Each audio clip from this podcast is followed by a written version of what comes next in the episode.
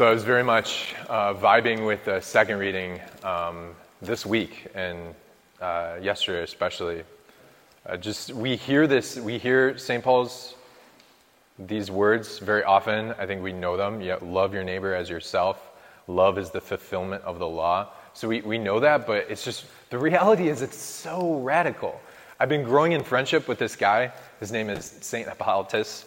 St. Hippolytus lived in like the 100s and 200s. And yeah, growing in friendship with him by reading this book um, called On Apostolic Origins. It's this epic book about like the beginnings of the apostolic life, the beginnings of Christianity in Rome. Hippolytus was like this man among men. He was this just awesome dude who um, had this conversion where he started off as an anti pope. I don't know if you've ever heard of that. An anti pope is like someone who is saying he's pope when he's not the pope because another guy is the pope and like that's a huge deal. Um, but he has this conversion, um, and he's a saint. But he wrote about the origins of the apostolic life, especially in the Greco-Roman world. Um, and in his book, he talks about the craziness of what it meant to be a good person as a Roman and as a Greek. And he was sharing how, like at the time, because of hygiene issues, there was always a lot of you know flus, um, colds, diseases going around. So there were a lot of plagues, like always happening. And in the midst of sickness, in the midst of pandemics, to be a good person and to be a good citizen, if you're living with your family in your home and one of your family members contracts an illness, um, and if they die, they die. If they live, they can come back home. Which is so crazy in our, in our Christian mindset that, that makes no sense. But in the time, you were a good person if you did that because for the Roman government, for the emperor, you need to be good, you need to be strong, you need to be healthy, and you need to be autonomous. Like in, in order to do that, you can't have sick people around. So you are a good person, you're a good citizen if you place your family member outside, and yeah, wait till they die or wait till they get better. Um, and it's just so crazy because uh, we know that that is not a good thing to do, but how often do we live like that? We live as if we need to, tr- like, in order to be really good, we need to be strong, we need to be really healthy, and we need to be autonomous. And we see like autonomy, autonomousness on campus as, you know, all around campus all the time, and we're taught this. Like, in order to be a really good person, really capable, I need to be autonomous, meaning I need to do everything on my own. I need to be completely independent. I need to be free to do what I want whenever I want. Because you guys, some, I mean, we live like this on campus. Like, if you want to take a nap, you take a nap. If you don't want to go to class, guess what? You don't go to class. You can do whatever you want. There's so much autonomy, and we live as if this is like a good thing. But what happens? It leads, it leads to slavery. Um, it leads to actually being autonomous. It leads to not being loved and not being known. Have you've ever thought about that? Like being completely independent. We're not known and, and we're not loved.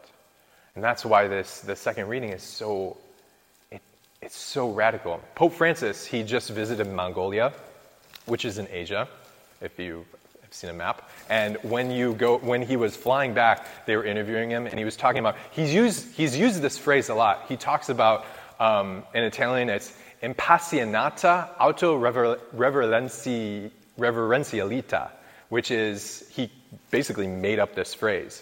It's impassioned self referentialism that young people, he, say, he says, um, suffers from impassioned self referentialism.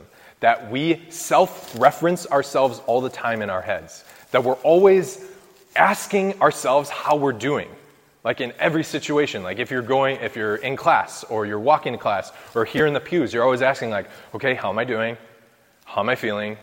How are people looking at me right now? How do I look? Uh, am I feeling okay? Am I stressed? We're always referencing ourselves and we're not looking at anyone else. We're not looking at how other people are doing. Um, that autonomousness creeps in and we just self reference ourselves all the time, which again leads to slavery and it doesn't lead to this freedom in our heart.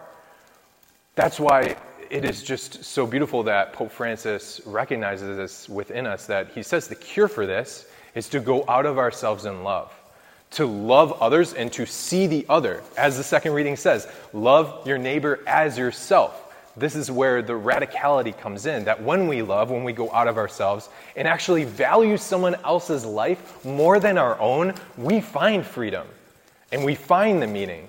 All, all in Christ and all because of Jesus.